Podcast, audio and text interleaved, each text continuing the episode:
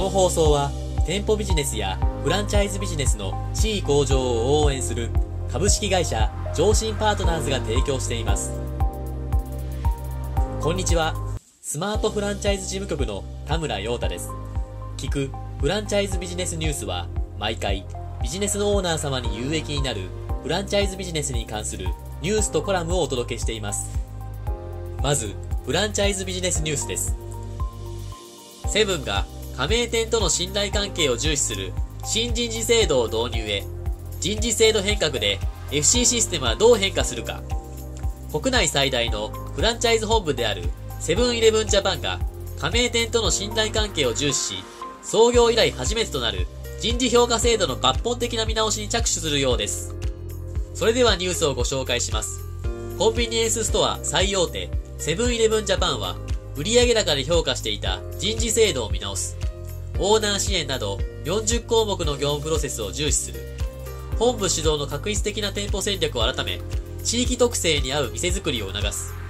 成長が鈍化するコンビニ業界でのセブンの取り組みは、他の小売りにも影響を与えそうだ。評価制度の抜本的な変更は、1973年の創業以来初めて、店舗経営に関わる本部社員約3300人が対象で、今年の冬のボーナスから反映する。2019年に24時間営業をめぐり、一部オーナーと関係が悪化したことを受け、オーナーとの連携を重視する狙いもある。出店地区を統括する約300人の責任者、エリアマネージャーの場合、担当地区の売上高や利益の達成度合いが人事評価の7割を占めていたが、これを3割に引き下げる。その一方で、オーナーへの経営助言や売れ筋商品の理解度といった業務プロセスを7割に高め、オーナーとの連携を重視する。約3000人の店舗経営相談員でも、業績評価の割合を4割から2割に下げ、プロセス評価の比重を高める。2020年8月14日、日本経済新聞長官に掲載された、セブン人事評価で脱売上市場、店舗支援3300人、オーナーとの連携重視という記事からの引用でした。この記事より、コンビニ FC 本部は、これまで本部主導の確一的な店舗展開により成長を続けてきましたが、日本フランチャイズチェーン協会が公表している資料によると、2019年度は同統計調査の開始以来、初めて店舗数が減少する結果となりました。この背景には2つの要因があるでしょう。1つ目は消費者ニーズの多様化です。国内経済が成熟化し、消費者ニーズが多様化する中では、全店一律の店舗作りでは消費者ニーズへの対応に限界があります。二つ目は、コンビニ FC に対する社会的なイメージの悪化です。2019年に発生した24時間営業をめぐる一部オーナーとのトラブルにより、コンビニ FC に対する社会的なイメージが悪化し、新規加盟希望者が集まらなくなっているのです。同社は、この問題を解決し、さらなる店舗拡大を実現すべく、加盟店との緊密な協議や連携による信頼関係構築、地域特性に合った店づくりの2点を目的として人事評価制度の刷新に取り掛かったものと考えられます。人事評価制度は会社が意図しているかどうかに関わらず自社の従業員に対する会社からの明確なメッセージとなります。そのため人事評価制度と会社の経営方針に一貫性、整合性を持たせることは従業員の行動変容を引き起こす上でも非常に重要なポイントとなります。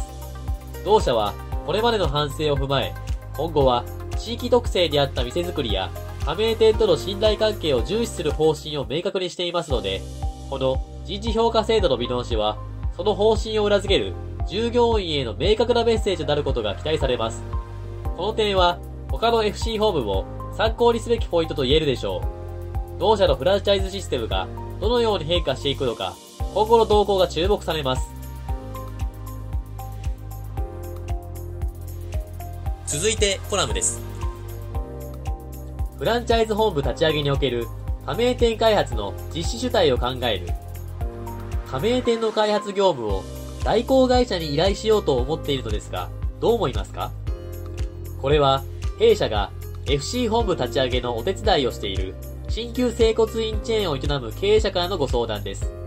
加盟店開発業務は FC 本部立ち上げの成功を左右する重要な問題です。そのため、加盟店開発の実施主体をどうするかは、中長期的な視点から検討していくことが大切です。そこで今回は、加盟店開発の実施主体の考え方をご紹介します。加盟店開発業務の2つの進め方。加盟店開発業務の実施主体としては、大きく分けて自社で実施するパターンと開発代行会社に委託するパターンの2つの選択肢があります。それぞれメリット、デメリットがありますので、FC 本部の経営方針や店舗展開計画に基づいて、ふさわしい選択肢を選ぶ必要があります。自社で加盟開発を実施する場合、加盟店開発業務を FC 本部自らが実施していきます。FC 本部自らが開発業務全体をコントロールすることができますので、本部担当者に対する教育主体とも言えますが、FC 本部が加盟させたい、加盟希望者だけを加盟対象とすることができる、過剰な営業トークを防止しやすい、などといったメリットがあります。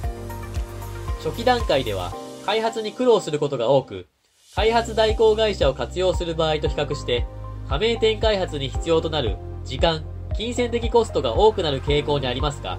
その結果として徐々に FC 本部に加盟開発のノウハウが蓄積されていく点は FC 本部の競争力という観点では見逃せないポイントです。開発代行会社に委託する場合、加盟店の開発を専門に扱う開発代行会社に加盟開発業務の全部または一部を委託する方式です。選定する開発代行会社によってサービス内容はまちまちですが、基本的には自社で実施する場合と比較して、スピーディーに FC 展開を進めていくことができる点がメリットとなります。また、開発代行会社は、他の FC チェーンに加盟している企業とのネットワークを有しているはずですので、FC 加盟経験のある企業と接点が持てる点も、FC 展開の初期段階である FC 本部としては嬉しいポイントでしょう。一方、デメリットとしては、比較的高額な業務委託料が発生すること、開発代行会社への報酬は、成功報酬の割合が高いケースが多いため、ビジネスモデル上、営業トークが過剰にならざるを得ないこと、自社で行う場合と比較して、加盟者の適性を見極めにくいこと、などが挙げられます。また、開発代行会社に委託する場合、FC 本部に開発業務のノウハウが蓄積されていかない点にも注意が必要です。信頼できる開発代行会社を選定し、中長期的にパートナーシップを持って取り組んでいく覚悟があれば問題ありませんが、そうでない場合には、どこかのタイミングで開発業務の内製化に着手していく必要があるでしょう。自社で行うべきか、開発代行会社に委託するべきか、以上のメリットデメリットを踏まえて、加盟店開発業務を自社で行うか、開発代行会社に委託するかを検討していくわけですが、弊社としては、原則、自社で開発業務を行うこと、もしくは FC 本部の経営理念や方針を心の底から共有できる開発代行会社に委託することを推奨しています。やはり、苦労してでも自力で開発した加盟店に対する思いは、開発代行会社に委託して連れてきてもらった時とは異なる格別なものがあります。本部スタッフの視点で考えても、自分が苦労して加盟してもらった加盟店には何としても成功してもらいたいと考えますし、そのために努力をすることでしょう。FC システムといっても、結局は会社の中にいる社員の働きが全てですから、本部社員が働きがいを持って仕事に取り組めるよう、原則は自社で実施することが望ましいでしょう。楽をして加盟開発を進めるために、開発代行会社に開発業務を丸投げするなどは絶対に避けるべきです。以上、フランチャイズ本部立ち上げにおける加盟店開発の実施主体についてご紹介をしました。加盟店開発業務は FC 本部における集客業務であり、FC 事業を営む上で最重要業務と言っても過言ではありません。これを安易な考えで第三者に丸投げする行為は絶対に避けるべきでしょう。FC 本部自らが行うことを前提としつつ、第三者に委託する場合には、長期的なパートナーシップを組めると、心の底から信頼できる開発代行会社を選定することが大切です。今回の内容はここまでです。上信パートナーズが運営する情報サイトでは、店舗ビジネスやフランチャイズビジネスの最新情報を毎週配信しています。現代版ののれん分けシステムを利用し、ビジネスを多店舗化したい。最小限のリスクでフランチャイズパッケージを作りたい。このようなお考えのあるビジネスオーナー様は、ぜひご覧いただき、メールマガジンの登録をしていただければと思います。お相手は、スマートフランチャイズ事務局読み手の田村陽太でした。最後までご視聴いただき、ありがとうございました。それでは素敵な一日をお過ごしください。